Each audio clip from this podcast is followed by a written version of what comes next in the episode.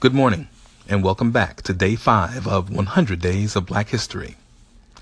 GPS. For centuries, navigators and explorers have searched the heavens for a system that would enable them to locate their position on the globe with the accuracy necessary to avoid tragedy and reach their intended destinations. On June 26, 1993, the answer became as simple as the question. On that date, the U.S. Air Force launched the 24th Navstar satellite into orbit, completing a network, a network of 24 satellites known as the Global Positioning System, or GPS. With a GPS receiver that costs less than a few hundred dollars, you can instantly learn your location on the planet, your latitude, longitude, and even altitude to within a few hundred feet. This incredible new technology was made possible by a combination of scientific and engineering advances, particularly development of the world's most accurate timepieces, atomic clocks, that are precise to within a billionth of a second. The clocks were created by physicists seeking answers to questions about the nature of the universe, with no conception that their technology would someday lead to a global system of navigation. Today, GPS is saving lives, helping society in countless other ways, and generating, generating over 100,000 jobs in a multi billion dollar industry. And now, to quote the great Paul Harvey, the rest of the story.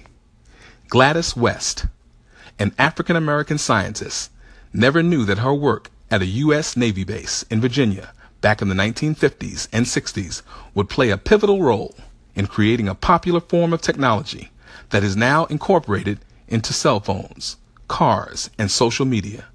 For 42 years, the 87 year old mathematician worked with a team of engineers that developed the Geographical or Global Positioning System, or GPS, before retiring in 1998.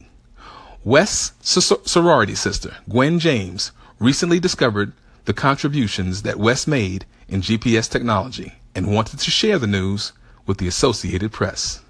And I quote, Her story is amazing, said James, a fellow member of the Alpha Kappa Alpha sorority to the AP. GPS has changed the lives of everyone forever. There is not a segment of this global society, military, auto industry, cell phone industry, social media, parents, NASA, etc., that does not utilize the global positioning system.